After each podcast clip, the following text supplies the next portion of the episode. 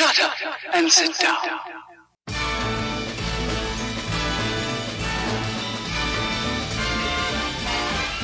It's the most wonderful time of the year. With the kids jingle belling and everyone telling you be of good cheer. It's the most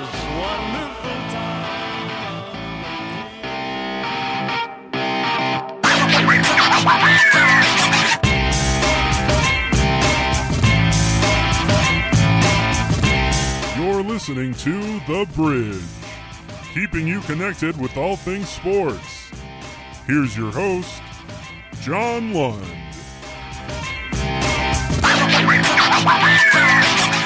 Hello, everyone. You're listening to The Bridge, keeping you connected with all things sports. I'm your host, John Lund, the multimedia sports enthusiast, bringing you this podcast. Well, the NCAA tournament is finally here and the madness is starting. We'll talk all things brackets and whatever else I happen to have up my sleeve on episode 21 of The Bridge. Greetings and salutations, everyone. It is indeed the most wonderful time of the year, and we are on the cusp of what begs to be another exciting NCAA tournament for 2016.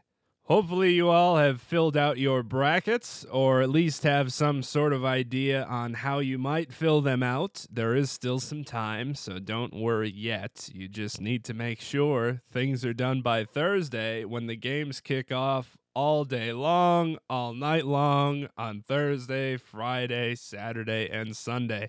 We're in for probably the best four day stretch of basketball in the entire year. Now, I'm a little disappointed for this week's show. Last week, I did do a podcast, I had it all set to go, talking about a little bit of the NFL combine, but mainly focusing on the retirement of one Peyton Manning how his legacy looks now that he's officially retired and where Denver planned to go from there. And then unfortunately, things just unraveled as far as the Broncos and free agency was concerned when they lost their potential starting quarterback in Brock Osweiler. And then the wheels continue to come off the cart when they got Mark Sanchez from the Philadelphia Eagles to potentially be a backup. And where are they going to go from there? So I said, forget it. I put that aside. I will save that for a later date because the Peyton Manning discussion isn't necessarily just going to go away. And I might actually be able to talk to somebody from Denver who covered Peyton Manning while he played, which I was unable to do in that week because of all the hullabaloo that was going on in Denver as far as free agency is concerned. So we put that on the back burner we briefly light a candle for what will be the one year anniversary of the bridge on March 21st. I can leave my address in the comments section so you know where to send your gifts and well wishes for one official year of the Bridge podcast. Hopefully, things have gotten better for you, loyal listeners. I think they have on the production side of things. I've been able to get enough guests to make this show interesting, and I plan to do the same in this show. So, we're going to talk NCAA tournament, dive a little bit into the bracket, talk a little bit about some of the teams that were left off this year's list that may have been deserving, some of the teams that may have not been deserving, and who is going to win it all but I did manage to convince this week's guest to come on and talk a little bit about college basketball since he does know a thing or two about college basketball as a National College Hoops insider for FoxSports.com and Fox Sports 1. That guest is Reid Forgrave, who was nice enough to give me a call while he was driving through the cornfield filled Des Moines, Iowa while getting himself ready for some college basketball. He'll be attending several games this weekend over at the Wells Fargo Arena.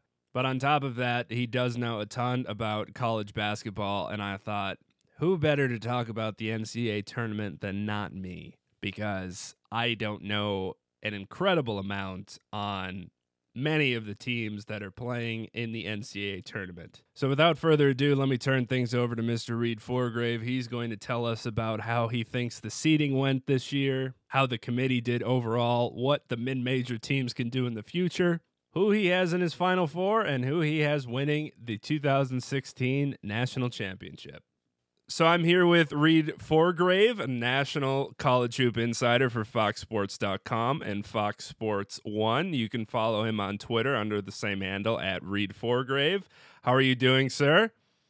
I'm good. I am directly in the middle of nowhere and route from my home in Minneapolis to my former home in Des Moines, Iowa, which uh, actually happens to be a first weekend uh, tournament uh, location and uh, has, I think, most exciting brack, uh, the most exciting pod with uh, Kansas and Kentucky and Indiana. So it should be a fun one. How many games are you going to be actually sitting through and reporting for in the next couple days? We'll see how many I actually decide to report for. um, but uh, I think what is it tomorrow? Uh, there'll be four games back to back to back to back. Right. Uh, and then I think it would yeah, then it would be only two uh, the next day. So it's a pretty uh, it's a pretty busy time. It's a uh, pretty fun time too. Like nothing nothing beats March. It's a headache. It's difficult. I'm already tired. The tournament like kind of sort of started last night. If you're a fan of calling the first four of the tournament, right. um, but which I am. Um, but uh, yeah, it's uh, it's the best time of the year, I think. And plus, uh, here in the Midwest, and I know back uh, back east, because I'm originally from Pennsylvania myself. Uh, the weather is turning into spring kind of a little bit early. So it's awesome, man. This is the best time of year. Yeah, it's strange. The weather down here has been great. Our spring sports have started, and they have not started in the gym, which is something that usually never happens here. Before yep. we get into the bracket and the seedings and everything along those lines, I wanted to get your thoughts on this season overall because it seemed like there was a lot of parity specifically for this season. There was a new number one team every so often, every week and a half, maybe. Whereas last year, there were those dominant teams where you could kind of say, okay, here's three or four teams that are probably going to make the final four is it better to have a season like this year where it's harder to predict, or do you think it's better to have something like last year where you kind of have those dominant teams really taking the forefront? Yeah, I mean, we can call it parity, we can call it chaos, uh, or we can just say like essentially there is no hierarchy in college basketball this year. Uh, but look, if we're talking like your average sports fan who doesn't tune in until after the Super Bowl at the earliest, or you know, more likely like this week when the tournament on Selection Sunday when everything's announced. Uh, I think this year's hard to follow. Uh, I think the ratings aren't as good as last year because last year there was there was one big storyline, and can Kentucky go undefeated from February 1st on? That was, I mean, I wrote about that in October. People in college basketball, like, a lot of people didn't think it was going to happen. I wrote in October, hey, this really could happen. Like, this is a reality for the first time in a very long time the team could go 40 and 0. Right. Uh, but it was it was like Tiger Woods, man. Like when Tiger Woods chased the major, people who aren't golf fans never want to tune in. Tune in because someone's chasing history and they want to.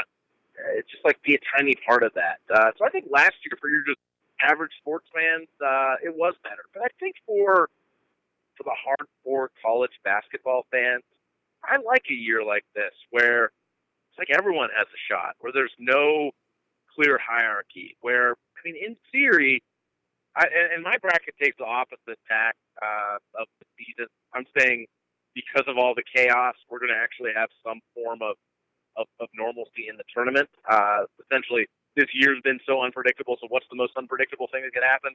Total chalk in the bracket. You could completely go the other way, where it's like we've had a year of upset, had parity. What's the difference between a one seed and a five seed this year? Not nearly as much as you usually have. It's going to be a chaotic bracket. Like my uh, my three year old son, just so you know, picked the uh, 14 seeded Green Bay Phoenix uh, to win the title in his uh, first ever bracket. I'm not sure why. Wow. He delayed their game. Um, he did have them going against the one seed Virginia in the title game. I kind of maybe, maybe steered him a little bit toward picking a little bit of chalk. But uh, yeah, I mean, it, it, I, I take a year like this because for someone who really follows the sport closely, you just have so many storylines. Right, you definitely had more than enough to write about because there's been a lot of great individual players and then a lot of great performances for teams, which leads me to the first question dealing with this. Before I say anything that might tailor any of your answers, how would you rate the committee's performance this year overall as far as the seedings were concerned? Can I can I use swear words on your podcast? You can absolutely use swear words.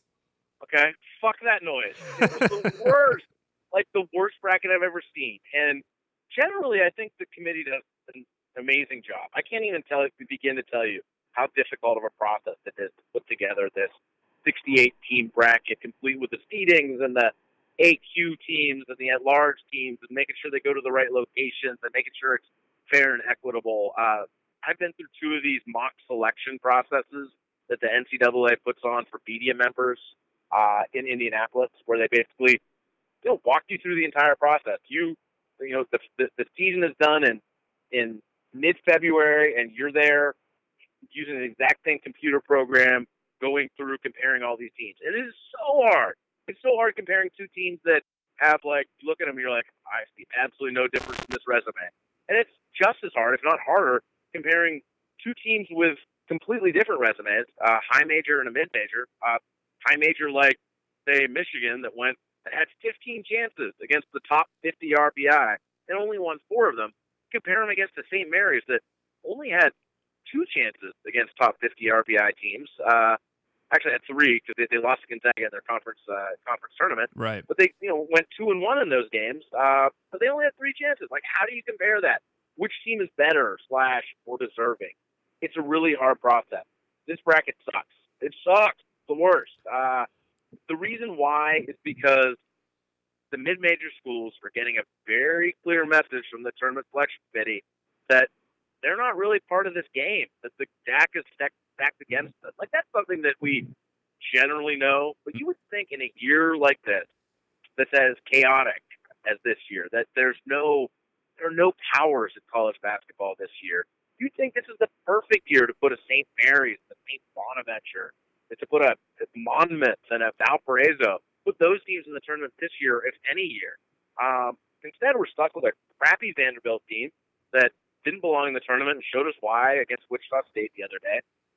You got a Syracuse team that's just like completely indistinguishable. Like, who cares? Do you think Syracuse fans really care about their, you know, overseeded as a 10 seed Syracuse team that's one of the more, I don't know, probably one of the worst Jim Boeheim teams in recent memory. Do we really care that much if, if your team goes to the tournament and goes to lose in the first round? Or does it matter to a St. Bonaventure fan base, the third smallest school in Division One basketball, uh, that they go to the tournament? They get their one chance that happens once every five or ten years. Uh, I hate that message. I hate it because we love David. We don't love Goliath and March. David, March is about David. It's not about Goliath, uh, at least until the second or third weekend.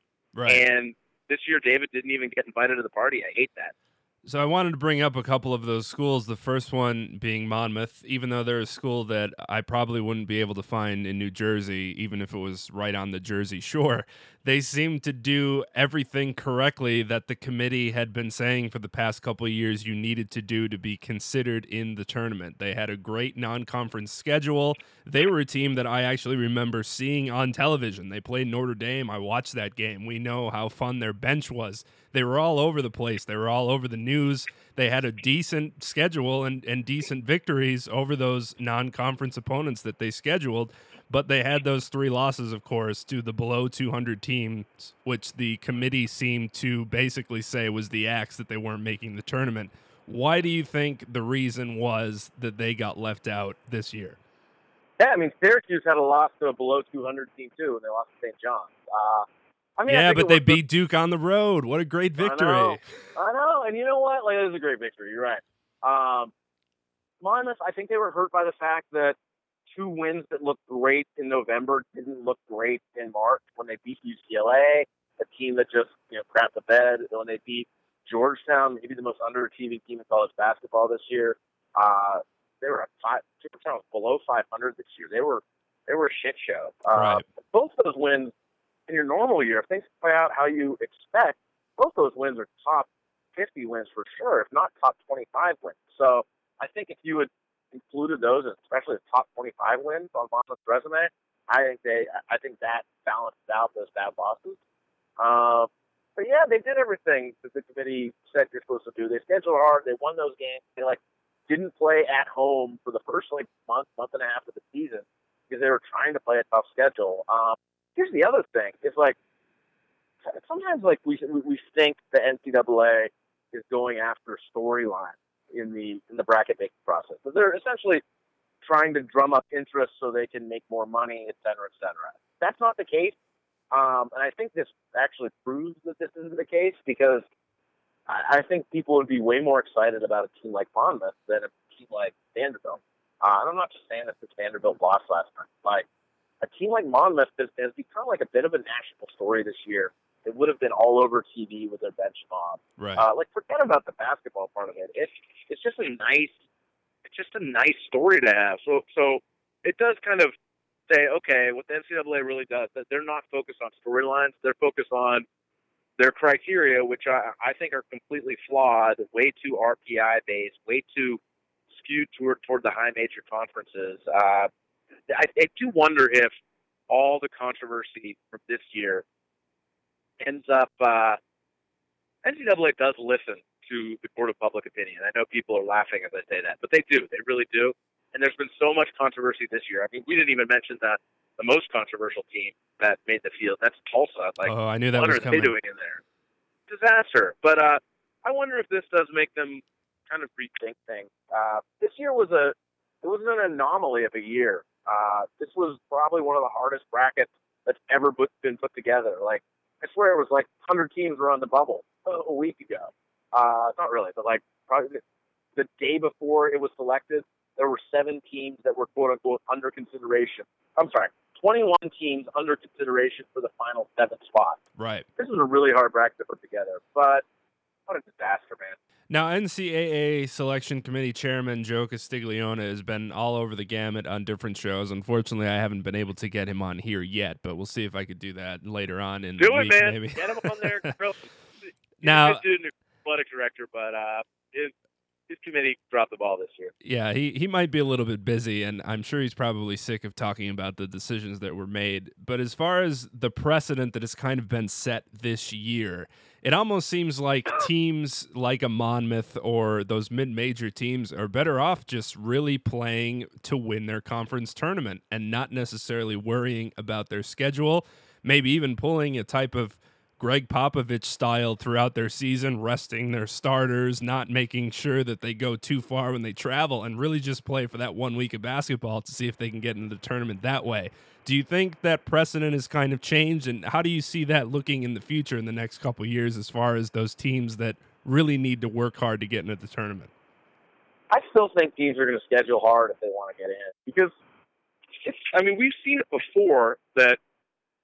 I mean, a, a Monmouth resume has made the tournament past years. Um, not not the those plus 200 losses. Like those are the ones that really hurt them. They would have been in if it weren't for those those losses, the bad losses. But uh, I think teams are still going to going to schedule hard if they want to. You know, what, what was it Castiglione said? Like test themselves against iron. I think something like that. Yes, iron Um, sharpens iron. He used that yeah. a lot all through the week. Yeah, but like, I don't know. If you're a mid-major school, you know that the criteria is a bit of a moving target. John Calipari's talked about that a lot uh, the past several days.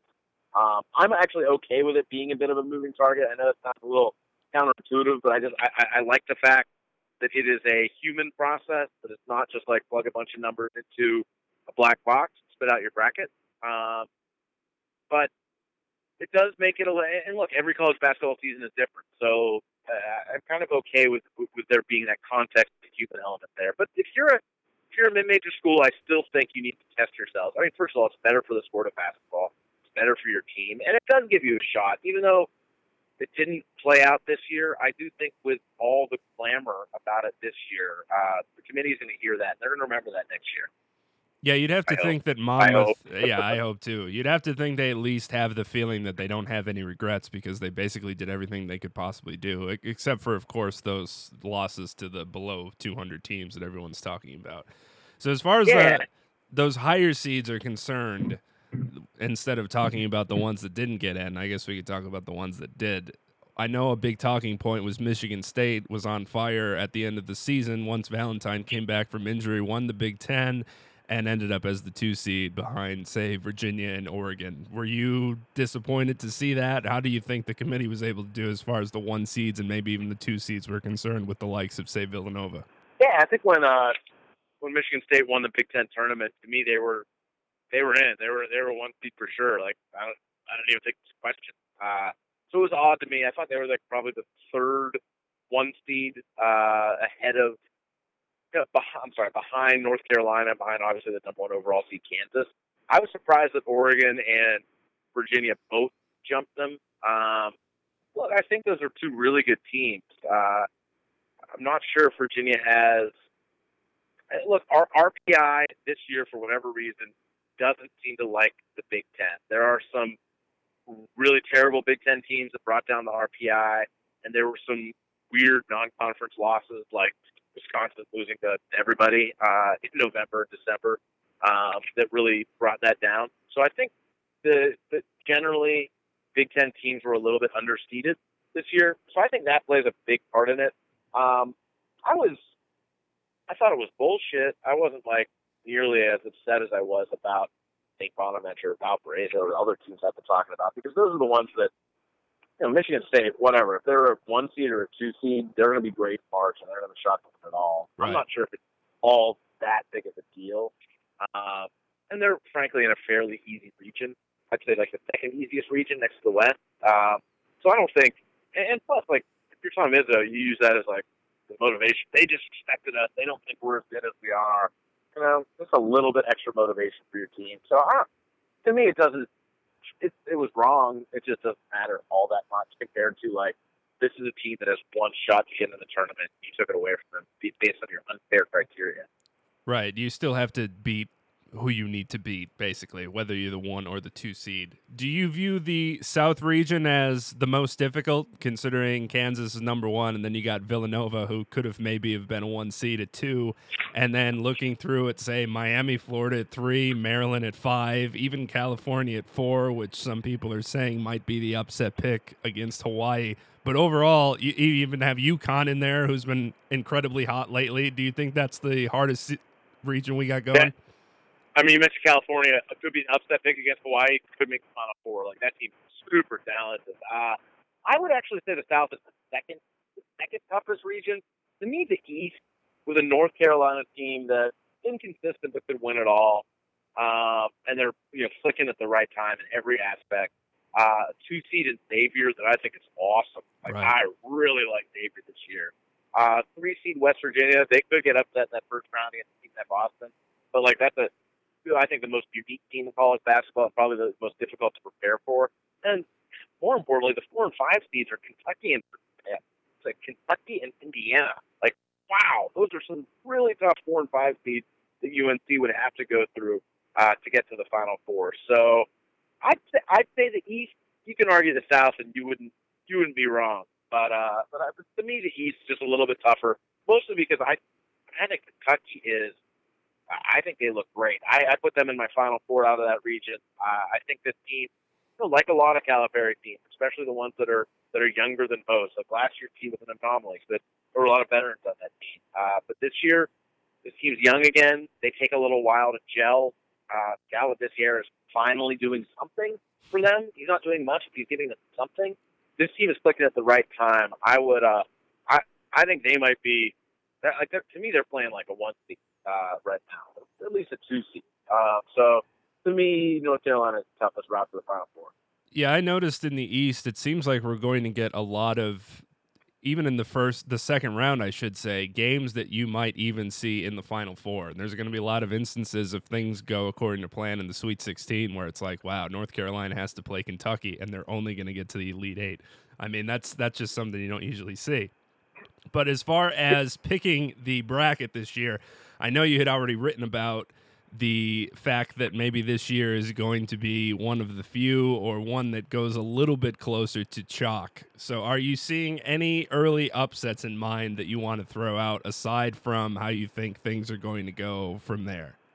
It's funny. I see tons of upsets, tons of upsets. I picked zero of them. Like my three-year-old, when he his bracket, he was all about the upsets. He had, you know, Green Bay, the 14th seed, winning the national title over Virginia by a score of 65 to six.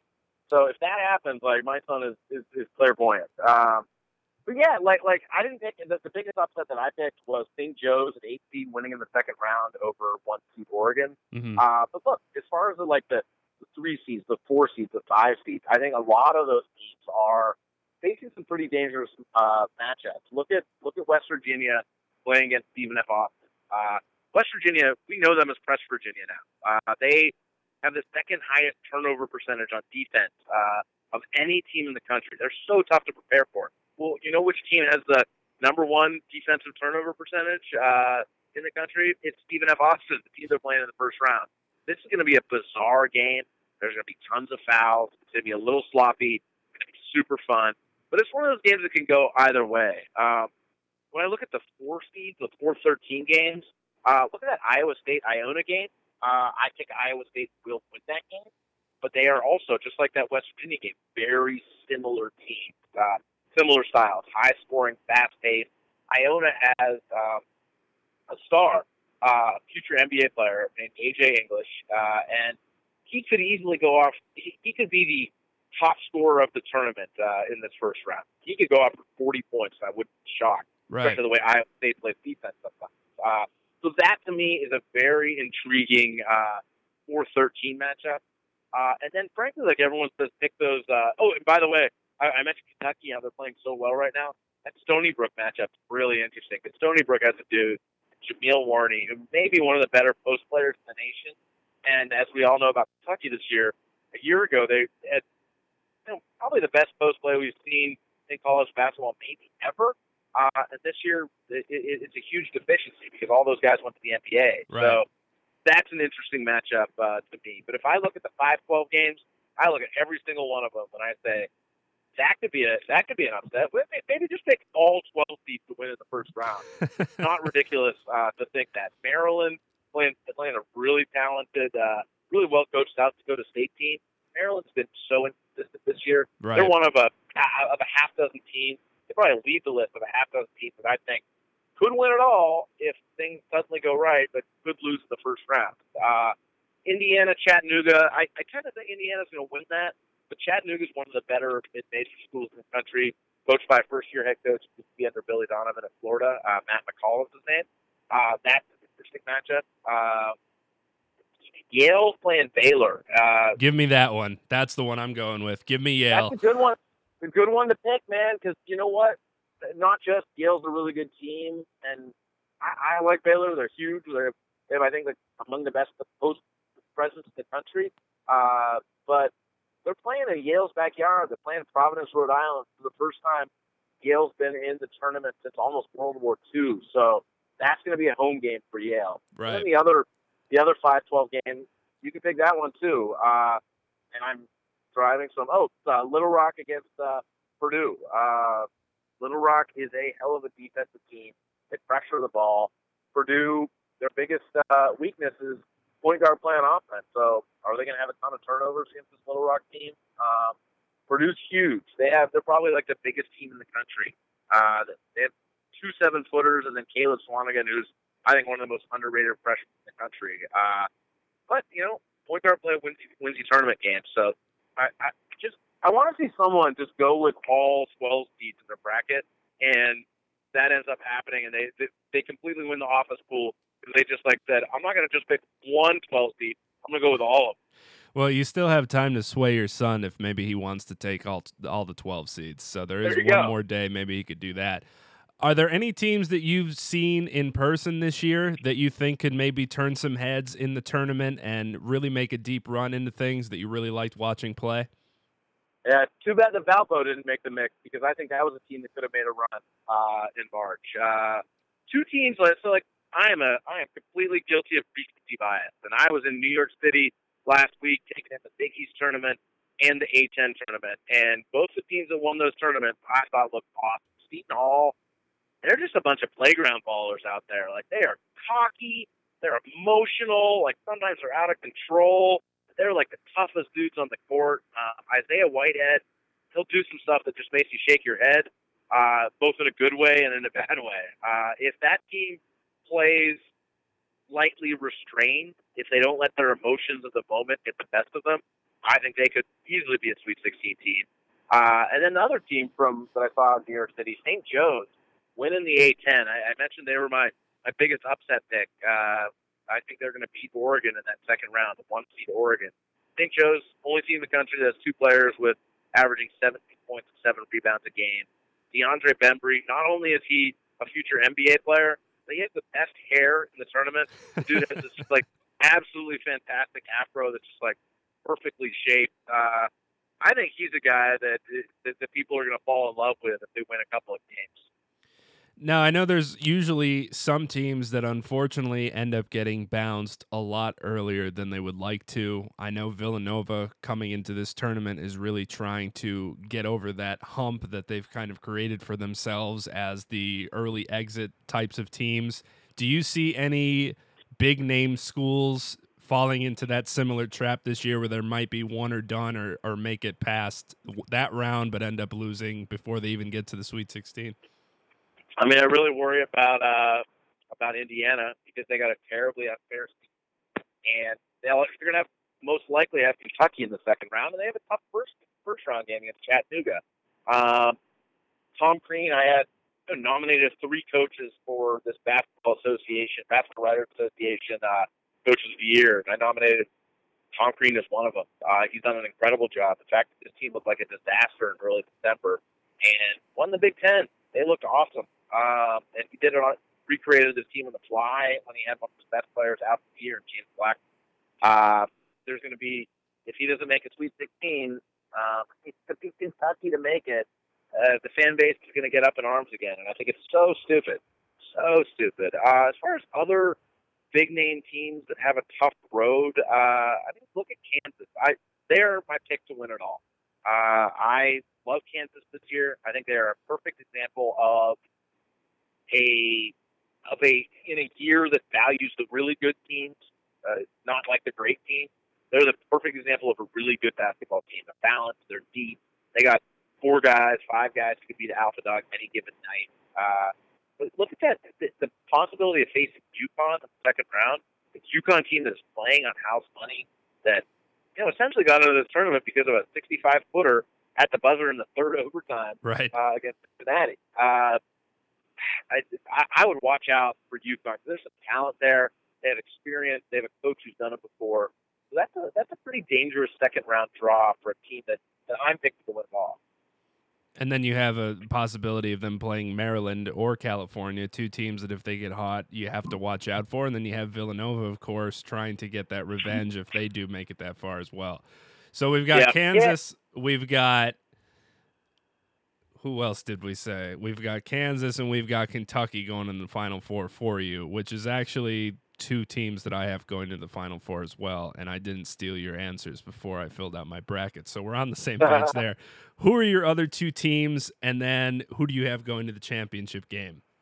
This is not like the sexiest Final Four. Like sometimes I like to throw in a crazy one in there. Like last year I had Northern Iowa going to my Final Four, and I felt pretty confident about that one actually. Um, Heartbreaking, but uh, yeah, I got I got two seed Michigan State and two seed Oklahoma going to the Final Four.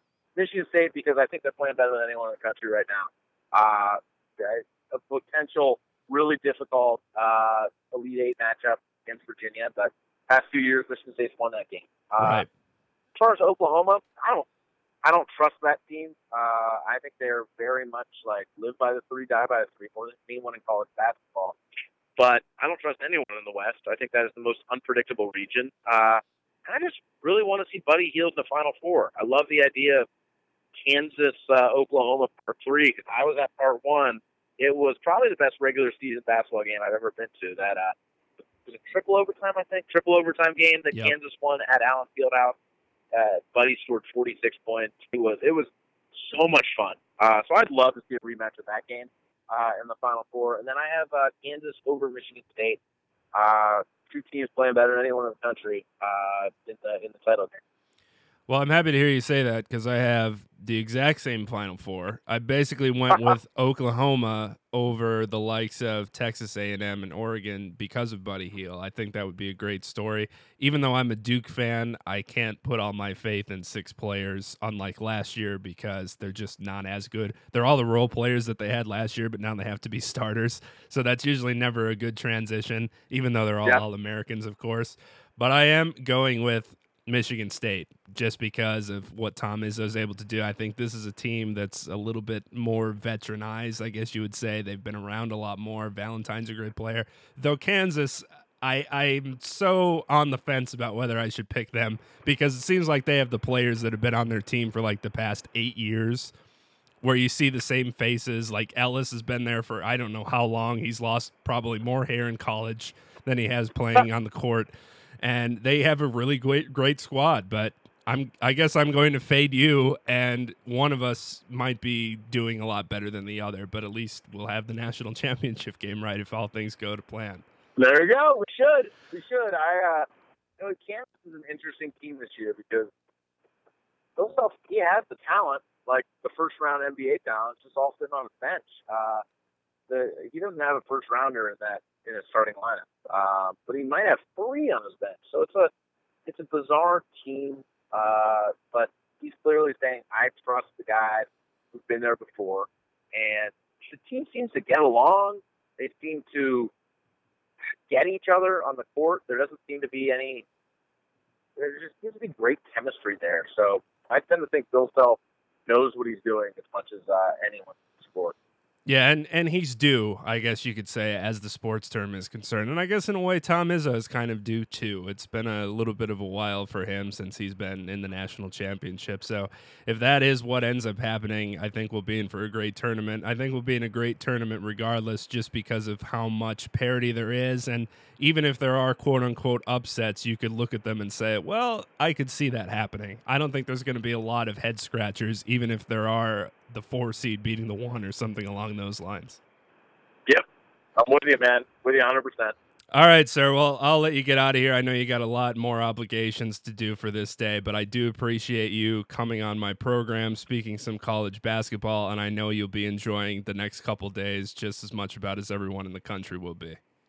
Absolutely, zero sleep, no sleep till. Uh, I mean, I can say no sleep till Brooklyn. Brooklyn is a first round site, so uh, no sleep till Anaheim. I guess. Yeah, since you're on uh, the pretty much the opposite side of the country from Brooklyn. Well, get your cell phone chargers ready and get your sleep as much as you can, and hopefully you have a pretty great weekend for yourself. All right, man. Sounds good. All right, thank you, sir. I'll talk to you. That was Reid Forgrave, a National College Hoops insider for FoxSports.com and Fox Sports One. Again, you can follow him on Twitter pretty easily. His handle is at Reid Forgrave. That's R E I D F O R G R A V E.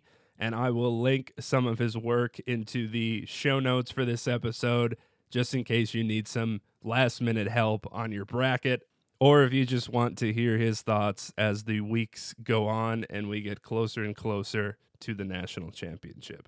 That's going to do it for The Bridge. You can find this episode and all episodes over at londonbridge.com. That's www.lundinbridge.com. You can also follow me on Twitter under that same handle at London Bridge. And you can subscribe to The Bridge on iTunes for all your long trips through Des Moines, Iowa.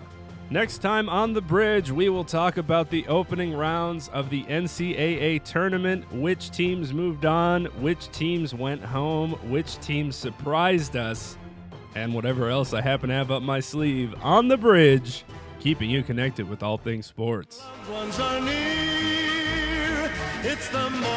Most wonderful time. Yes, the most wonderful time. Oh, the most wonderful.